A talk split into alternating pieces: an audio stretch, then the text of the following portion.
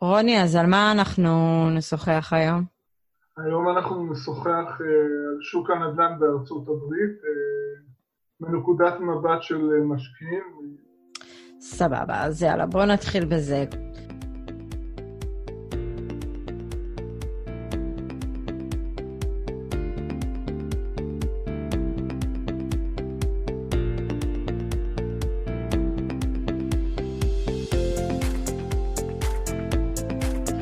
ברוכים הבאים לכאן מדברים נדל"ן, פודקאסט שעוסק בהשקעות נדל"ן בארץ ובחו"ל. אני עדי בן אדר דהן, ואיתי נמצא רוני אגה. שלום לכולם. קודם כל, אה, חשוב לציין שמה שאנחנו עושים פה זה באמת סקירה כללית, אנחנו לא מדברים על איזשהו משהו ספציפי, גם אם ניתן אה, דוגמאות כאן. אנחנו כבר לא עוסקים בשוק הזה החל אה, מאמצע 2018, אנחנו כבר הפסקנו לפעול שם, מהסיבה הפשוטה שאנחנו אישית ראינו שהתשואות נשחקות וכבר לא משתלם להיכנס uh, לשוק. אז באמת, רוני, בוא נדבר קצת על uh, נתונים יבשים כדי שקצת נבין את התמונה, איפה נמצאת ארצות הברית uh, אוקיי, מבחינה כלכלית. בגדול, הכלכלה שם פורחת, כלכלה מאוד חזקה. לגבי שוק הנדל"ן, בכל זאת אנחנו רואים נתונים של מעט ירידה בהתחלות בנייה, ומצד שני, בתים שלוקח יותר זמן למכור אותם והם נמצאים על המדף. אבל חשוב להדגיש פה, זה שוק שהוא מאוד גדול ומחולק לתתי שווקים, אז זה יכול להיות נכון לשוק אחד ולא נכון לשוק שני, אז אנחנו מדברים פה על uh, ממוצע. אבל בעצם מה שמתחזק את הרמת מחירים הנוכחית, בין היתר זה הרמה של ריבית המשכנתאות, uh, שהיום היא עומדת על uh, 4% ל-30 שנה או 3.8% ל-20 שנה, ובראייה היסטורית זה מאוד נמוך, אנחנו מדברים על אה, ריבית קבועה שהיא לא צמודה למדד מחירים לצרכן. אוקיי. אה, רמת אבטלה 3.6 אחוזים, שזה נתון פנטסטי. אה, יש לנו את האינפלציה, שהאינפלציה עצמה, שאנחנו מצאנו את הנתון הזה, זה 1.8 אחוזים. כמו שאמרת, גם אה, אה, הריבית של המשכנתה, שזה באמת פקטור אה, מאוד גדול פה.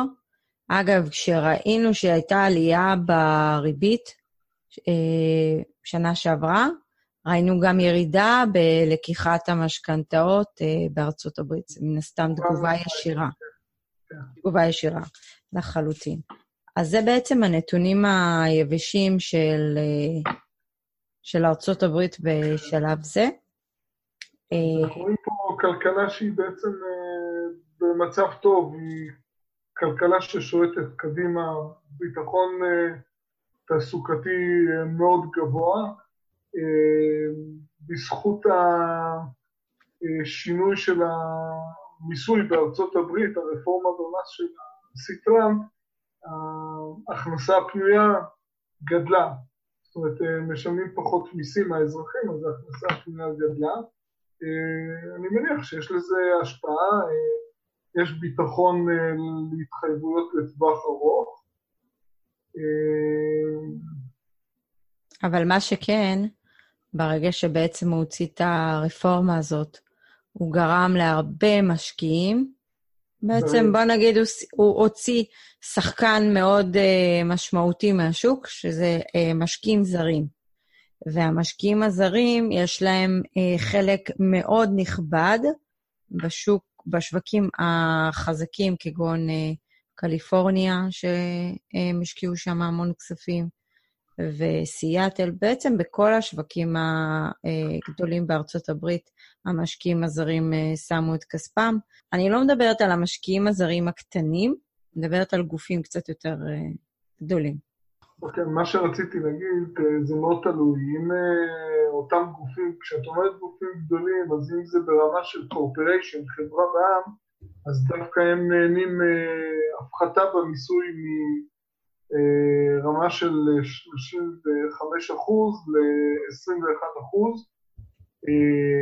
דווקא המשקיעים הקטנים יותר, לדעתי, נפגעו פה מהסיבה הפשוטה שכמשקיעים קטנים היה לנו פטור ממס מסוים, הפטור הזה בוטל, ולכן אנחנו היום משלמים מס על הרווחים בארצות הברית.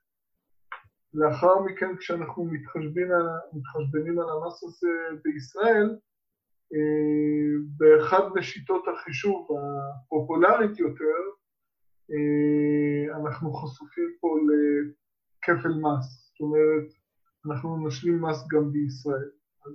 אני רוצה להעלות עוד נקודה. אה, כשאנחנו באים בעצם להשקיע בשוק מסוים, אנחנו מחפשים איזשהו אה, אה, אינדיקטור שבעצם משביע על איזשהו חוסר ודאות מסוים, משהו שייתן לנו אה, כמשקיעים איזשהו אה, להשקיע בשוק הזה ובעצם לצפות לעליית ערך ולעלייה בשכירויות והכול. וארצות הברית... דם ברחוב, יותר נכון. לא רק דם ברחוב, תשמע, אם אנחנו משווים את זה סתם לדוגמה עכשיו לשוק כמו אה, אנגליה, יש את העננה של הברקזיט, וזה עושה אה, שכל להשקיע שם. יש כאלה שיחלקו עלינו, אבל לא משנה, אנחנו לא ניכנס לזה כרגע. ולעומת זאת, בארצות הברית, הכל באמת ורוד, והמחירים שם עלו משמעותית. ולנו כמשקיעים, ששוק הוא כזה ורוד, אה, פחות עושה שכל להיכנס לשוק הזה אה, כמשקיעים אה, מקצועיים. אה, הרבה שנים של עליות מחירים. שמונה וחצי שנים אה, ברוב המקומות. שזה לא בדיוק מתחלק בכל שוק אותו דבר, כי אנחנו אה, יודעים כן, שזה. מורכב מהמון אה, תתי שווקים, אבל השווקים העיקריים בעצם חוו את עליית המחירים מאוד מאוד מאוד מאוד גבוהה. ולא רק שהם חוו את העלייה, את המחירים מאוד גבוהה, הם כבר עברו את הרף שבעצם אה, שנת אה, 2008 לפני המשבר. אני, אני אתן רק אה, דוגמה. אה, יש לנו את השוק בסיאטל, שעלה היום. היום השוק עצמו כבר מראה חולשה וירידת מחירים. מי שלא יודע, בסיאטל כן יש ירידת מחירים. אבל אם לדוגמה אתה מסתכל, אז הפיק שלהם היה ממש ככה אמצע אה, 2018, בעצם אה, היה אה, פיק שם, ובית שם ממוצע עלה בסביבות ה-700 אלף אה, דולר. היום, אם אתה מסתכל על זה, המחירים בערך בסביבות ה-630-640 אלף אה, דולר. אז זה רק כבר סנונית ראשונה שבעצם מראה שהיה כבר את העלייה, והיה, יש איזה עכשיו שהוא סוג של תיקון, היחלשות, אבל בכל מקרה, עבורנו כמשקיעים, זה סממן בעצם אה, להתרחק מהשוק. אוקיי, אני רוצה פה לתת את הנקודת מבט שלנו מהניסיון האישי אה, וגם אה, מהניסיון עם לקוחות, בעצם מדוע החלטנו לפעול בשוק. אה, שבו פעלנו בארצות הברית. אה, במהלך השנים שפעלנו בשוק, יותר נכון מהתקופה שאני באופן אישי התחלתי להשקיע שם, אה, מחירי הנכסים, אפשר לומר, הכפילו את עצמם. מחירי השכירויות עלו בכמה עשרות אחוזים. אני יכולה להגיד לך כמה שלי עלה ספציפית. השכירות אצלי בנכס הראשון שקניתי עלתה ב-22 אחוז. משנת? 2015, תחילת 2015. אוקיי. אה, אז נכסים שבעצם נקנו לפני כן, אז העלייה הייתה חזקה יותר. נכון. אה, המשמעות של עליית אה, מחירי הנכסים, הכפלה שלהם, זה באופן מיידי מתבטא בעלות של ה-City Tax, שזה דומה לארנונה אצלנו בארץ, מי שמשלם את זה זה הבעלים של הנכס. אה, אז יש לנו פה את גידול במחירי הנכסים, גידול בסיטי טקס. אה, במילה אחרת, יש פה ירידה משמעותית בתשואות על ההשקעה. דפוס התנהגות נוסף שאנחנו ראינו, זה בעצם כשאיתרנו נכסים למשקיעים, מוכרים הוציאו נכס במחיר מסוים לשוק, שהם חשבו מחיר טוב, מחיר הוגן, גבוה, ובפועל הם מכרו את זה בטווח זמן די קצר במחיר גבוה יותר ממה שהם דרשו. זה התנהגות של כסף טיפש שנכנס לשוק. זה, זה כסף שמקבלים אותו כמימון די בקלות, במינוף גבוה, ופועלים מבלי לדעת לחשב תשואות, מבלי להבין את המשמעות של ההשקעה. להערכתי זה לא משקיעים מקצועיים, אלה שרוכשים בעיתוי הנוכחי באותו שוק. אתה יודע שאחד הלקוחות סיפר לי אחרי בערך ארבעה-חמישה חודשים שהוא רכש את הנכס, הוא סיפר לי שהוא קיבל מכתב הביתה, ומכתב מאיזה מישהו שאומר שהוא מוכן לקנות את הדירה שלו רק שינקוב מחיר. כן. עזוב שהשתעשענו ברעיון, כמה להציע, כמה זה, אבל הורדתי אותו מה... אבל זה כן. רק מראה את ה... את השוק עצמו. אז בין היתר אני חושב, נכון, אז זה נובע גם בין היתר ממצב שנראה לי שיש חוסר של היצע נכסים. עדיין ההיצע נכסים הוא לא כל כך גבוה והמחירים מטפסים. בשוק כזה, מאחר ואנחנו כמשקיעים מצפים בעיתוי השקעה, פוטנציאל לעליית ערך, פוטנציאל לעלייה של השכירויות, אה, וגם כשאנחנו נכנסים כמשקיעים אה, עם אה, מימון, אז אנחנו מרגישים פחות בנוח לפעול בעיתוי הנוכחי בשוק הזה. מבחינתנו הוא, את רוב העליות הוא מיצה וגם מבחינת השכירויות. אז uh, מי שרכש בעיתוי נכון, הוא ממשיך ליהנות, ואני מניח שבטווח הנראה לעין הוא ימשיך uh, ליהנות מזה. משקיע חדש שנכנס עכשיו, כולל השינוי במס, שבעצם ביטל את הפטור שהיה לנו כמשקיעים זרים, עושה את זה לפחות אטרקטיבי. אתה יודע מה זה מזכיר? תיקח לדוגמה את המצב שהיה בארץ אה, לפני, לפני 2014, בואו ניקח את 2013 עד סוף 2014, שבעצם היה נהירה של המון המון משקיעים אה, לא חכמים, פחות חכמים לשוק. זה שוב, זה מאוד תלוי באיזה עיר, אוקיי? אני מדברת כללי עכשיו, אבל כן. זה רעיון מובן. והריבית משכנתה הייתה מאוד אטרקטיבית. שזו הייתה עוד סיבה למסיבה.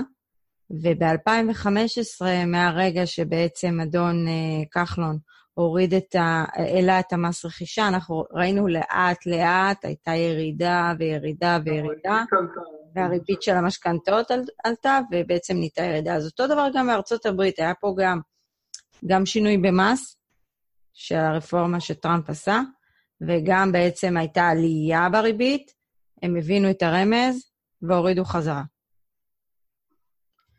אז כן, אה, הייתה... גם אה, יש פה נקודה נוספת שאני רוצה להעלות. אה, בארצות הברית, בשוק, מאוד אוהבים להגדיר נכסים לפי class מסוים, נכסים מסחריים. אז יש luxury ויש class A, וזה הולך ויורד.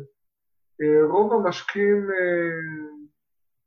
הזרים או המשקיעים מישראל ברובם הם קונים אה, נכסים שפונים בדרך כלל, אני אומר בדרך כלל, לא רוצה לעשות הכללה, נכסים שפונים לקלייד של, אה, שמוגדר בלו קאלר, פועלים. עכשיו, למרות אה, השגשוג של היחסי של הכלכלה בארצות הברית, אתם יודעים, בדרך כלל מי שנהנה מזה זה השכבה החזקה יותר, ולא המעמד פועלים. אה, באיזשהו מקום אני מקבל כבר תחושה שדי קשה להם להכיל את הקצב העלייה של מחירי השכירויות. אז uh, באיזשהו שלב אנחנו עלולים לראות המשך עלייה במחירי הנכסים, אבל עצירה בעלייה במחירי השכירויות. אתה יודע שזה באמת משהו שפחדתי ממנו. בספטמבר התחלף לי uh, דייר באחד הנכסים, והייתה לי קפיצה מאוד גבוהה בשכירות, כי זה היה דייר של uh, שלוש שנים בנכס. וכשהיא אמרה לי, אמ, בואי נעלה אותו במחיר של 1,150 דולר, אני קצת חששתי, והתנאי שלי היה שאני רוצה חודשיים deposit אה, על הנכס. לביטחון. אה, לביטחון, כן. אה, בסוף הגענו לחודש וחצי, אבל מי שבעצם הסוחר היה, זה השכר החודשי שלו היה קרוב ל-6.5 אלף דולר, אז הייתי די רגועה. אבל זה רק, אה, אני בתור לנדלור מאוד חשבתי פעמיים אם באמת כדאי לי להעלות את זה לאיזשהו רף מסוים, כי זה לא העניין של רק לקבל את השכירות הגבוהה, זה לקבל את השכירות הגבוהה ברמת ודאות הכי גבוהה שיש. זה הבעיה. וזה הבעיה כרגע בארצות הברית, לדעתי. מי שנכנס לנכסים כיום של ה-30, 40, 50, חייבים לבדוק אה, ולקחת בחשבון גם את העניין הזה של אה, פינוי סוחרים אה, גבוה יותר. אוקיי, אז בגלל שבסוג נכסים הזה אנחנו צפויים ליותר בלת"מים, אם זה בלת"מים מצד הצורך בפינוי סוחרים, או בלת"מים בגלל המצב הפיזי של הנכסים, האיכות בנייה, והרבה מהנכסים האלה זה בנייה מעץ, אז אנחנו צפויים ליותר בלת"מים. אה, כאשר אנחנו נכנסים להשקעה בשוק הזה, בסוג נכסים כזה, אה, אנחנו, אני חושב שאנחנו צריכים לאיזשהו פיצוי ברמת התשואה משכירות. אה, יש הבדל אם מקבלים תשואה נטו של 6% או 10%. עשרה אחוזים, 12 אחוזים, הרבה יותר קל אה, להכיל את הבלת"מים האלה. נכון, אני אה, מסכימה איתך. אז זו עוד אה, צורה של הסתכלות על, על השוק הזה, אבל יש נקודה נוספת שאני רוצה להעלות. הריבית הנמוכה, בכלל מאז תחילת המשבר הכלכלי, משבר בשוק הנדל"ן, בהרבה מקומות בעולם היא מנפחת בועת נכסים, והיא מנפחת גם את הבורסה. אה, ואני מתכוון לבורסה של אה, ארצות הברית, לוולסטריט. אז אה, הבורסה הזו נמצאת כבר, אני חושב, אם אני לא טועה, עשר שנים במרוץ מטורף כלפי מעלה. אני מניח שבאיזשהו שלב המגמה תשתנה, ובדרך כלל כשזה קורה, זה, יש לזה השלכות על אה, שוק הנדל"ן, כי מתחילים עם פיטורים ומפוטרים, אז לא יכולים לשלם משכנתאות, ואז מתחילים עם אה, כינוסי נכסים. אני לא אומר שזה יהיה בעוצמה שהייתה ב-2007-2008, אבל אה, שוב, אה, זו תקופה שאני מעדיף ליהנות מהנכסים שקניתי ולא לרכוש נכסים חדשים בשוק הזה. אתה יודע שאני שמעתי כמה תוכניות בארצות הברית, בריצת בוקר, ואחד ה... אה, זה היה די הסכמה, שאחד הסממנים לבועה הבאה, זאת אומרת, אחד ה... מה שיגרום לבועה הבאה להתפוצץ, זה דווקא אה, הלוואות סטודנטים. הלוואות סטודנטים זה באמת נושא גדול ומעניין. אני בזמן האחרון, בתקופה האחרונה, באמת אה, מקשיבה להרבה פודקאסטים בנושא, כי זה לא רק בארצות הברית, זה נהיה מגפה עולמית. אה, אם מישהו מעניין אותו יותר וירצה שאנחנו נעשה על זה פרק, אז אה, אתם יכולים לרשום תגובות.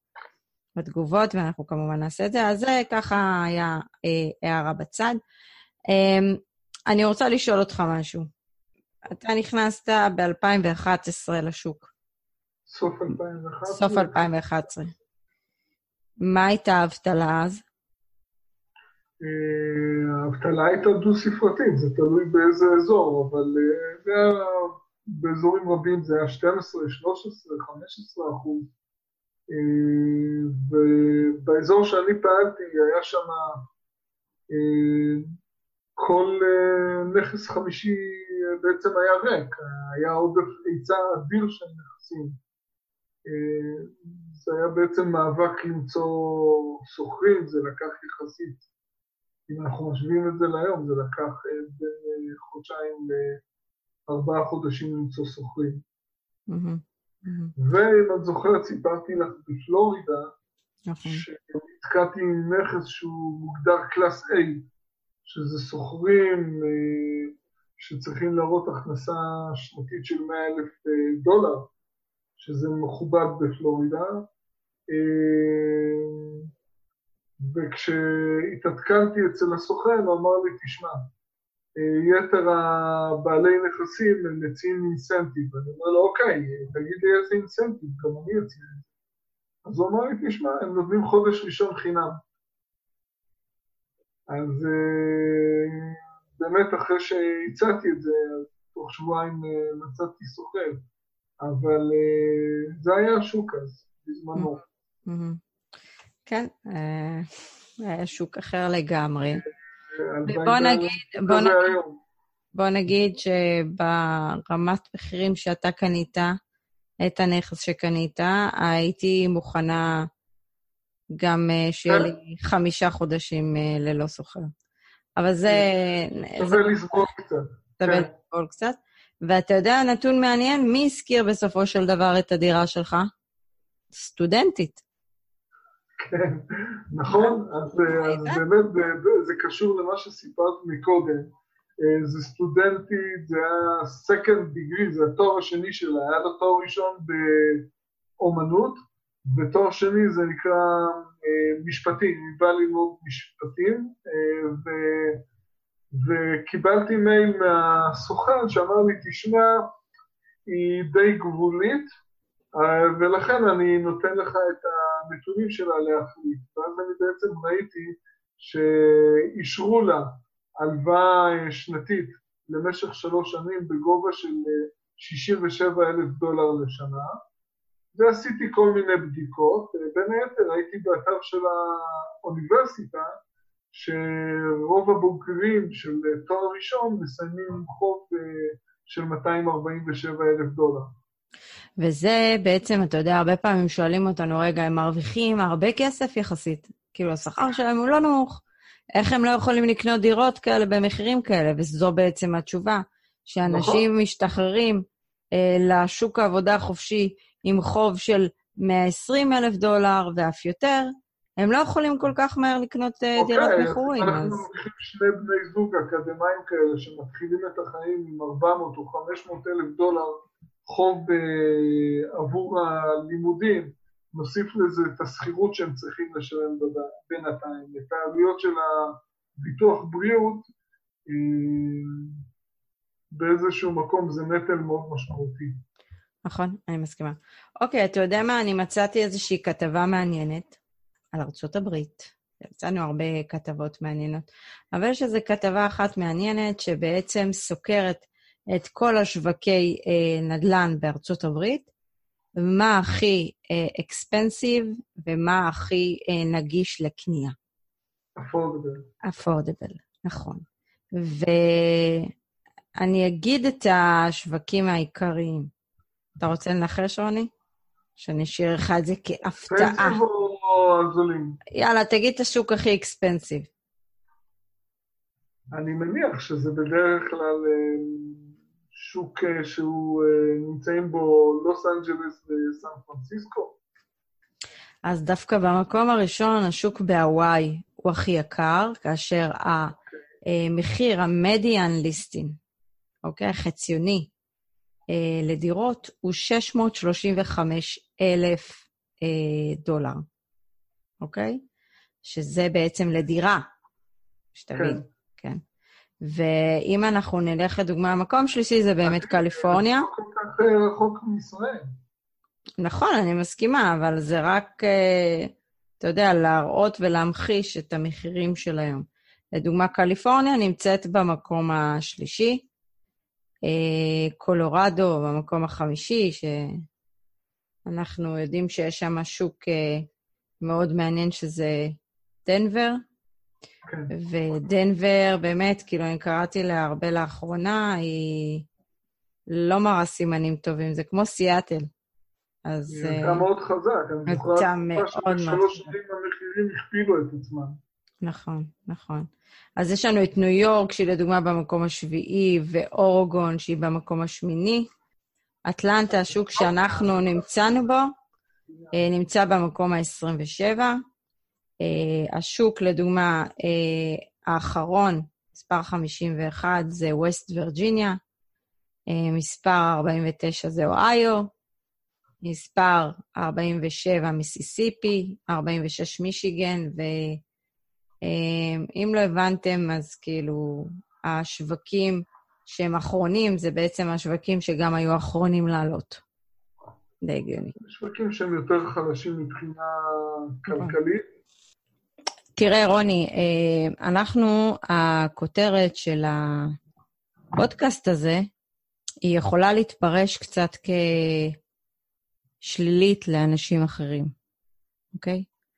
אבל uh, חשוב לנו uh, להראות מאיזה מקום אנחנו מגיעים, גם כמלווים וגם כמשקיעים. נכון, אז uh, בעצם uh, מה שאני רוצה לומר, uh, בנדל"ן יש אסטרטגיות השקעה רבות. ואם אני ואת החלטנו בשלב זה שהשוק לא אטרקטיבי עבורנו, יש משקיעים שכן פועלים בשוק הזה וכן מרוויחים, והם אולי פועלים באסטרטגיות אחרות, אסטרטגיות של השבחה, אסטרטגיות יזמיות שונות, אז לא ניתן לעשות הכללה. Mm-hmm. אנחנו פועלים באסטרטגיה שנקראת buy and hold. בעצם פועלים לטווח בינוני ארוך, והעיתוי הרכישה הוא מאוד קריטי להצלחה של האסטרטגיה הזו. אנחנו מתמקדים בעיתוי רכישה שניתן לצפות למקסימום פוטנציאל של עליית ערך ועלייה של השכירויות בנקודה שאנחנו משקיעים. מן הסתם, באסטרטגיה הזו רוב המשקיעים פועלים עם מימון, אז יש לזה השפעה מהותית, העיתוי של הרכישה. הביקורת שלנו, או לא הייתי אומר הביקורת, זה התפיסה שלנו, וככה אנחנו מבינים את הפעילות שלנו כמשקיעי buy and hold. נכון, אני רוצה להוסיף עוד כמה דברים. דיברת על מימון, אז קודם כל, הכוונה למימון דרך הארץ, למי שמעלה פה איזושהי נקודה, זה מאוד חשוב לשים את זה. אנחנו נעשה פרק שלם על מימון, אפשרויות ומה אפשר לקבל בשווקים השונים. אבל נקודה נוספת שחשובה, זה אנחנו גם באים ממקום של לבנות תיק נכסים ולאזן אותו. ואי אפשר לפעול רק בשוק אחד, גם אם זה שוק הכי אטרקטיבי, יש איזשהו לימיט מסוים שצריך להיות לאותו שוק. אנחנו לא ממליצים לעבור את ה-30 אחוז מסך התיק הכולל ומסך ההכנסה של הפורטפוליו נכסים לנכסים מסוג, מסוג זה בארצות הברית, שהם ברמת סיכון יותר גבוהה. אז זה גם חשוב לשים את זה על השולחן. יכלנו בקלות להמשיך עוד להשקיע בארצות הברית, אבל היו לנו מספיק שיחות כן, בנושא. על הנייר תשואה של שישה אחוזים נראית יפה, אבל אנחנו מסתכלים על התמונה המלאה, ולדעתנו זה לא פיצוי הולם לסוג זה של השקעה. נכון. אוקיי, בוא נעשה ככה איזשהו סיכום סופי ככה לקראת הסוף.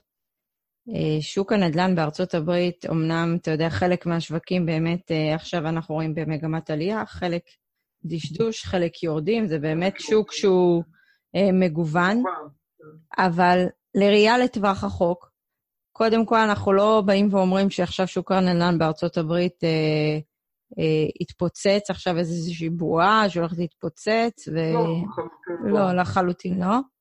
רק באים ואומרים שלדעתנו בשלב הזה יש אלטרנטיבות אחרות להשקיע, ובחרנו להפסיק להשקיע בשוק הזה, אנחנו בטוח נחזור אליו בעתיד. אין פה ספק. ואני, לפי מה שקראתי, כן הולכות להיות פה עוד איזה, בוא נגיד, בין שלוש לארבע שנים של ככה עליות, עד שבאמת נגיע לאיזשהו אה, פיק חדש. וממנו... זה תלוי אם לא יהיו דברים חיצוניים שיפריעו. נכון. כמו מלחמת סחר עם סין או אירופה, כמו אה, ירידות חזקות בוול סטריט. אני אסייג את זה לחלוטין ממה שאמרת, כן. אבל פשוט אני ככה מביאה נתונים ממה שאני קראתי והסתכלתי ומה לא, זה מדברים. הגיוני לחלוטין, כי השוק מאוד כן. חזק, והמימון אה, אה, אטרקטיבי וזמין. ובאמת צריך לראות ולהמשיך לעקוב ולראות מה יהיה עם הריבית שם בארצות הברית. זה מאוד מעניין שזה פשוט נהיה מגמה בכל העולם שהם כן. מעלים טיפה והופ, אה, עושים צעד אחד אחורה. זה מפחיד. זה מפחיד, זה בועות. נכון, וצריך אה, לעקוב אחרי זה. ראינו את זה גם בקנדה, ראיתי את זה אה, בתקופה. האחרונה, באוסטרליה, וזה משהו ששווה בהחלט אה, לעקוב אחריו, ולמרות ה... אה, רגע, וגם אירופה, יכול להיות שאירופה נכון. ריבית שלילי. נכון, נכון. אז צריך להמשיך לעקוב, אנחנו פה כמובן תמיד לעדכן. אה, אז בנימה זו נסיים.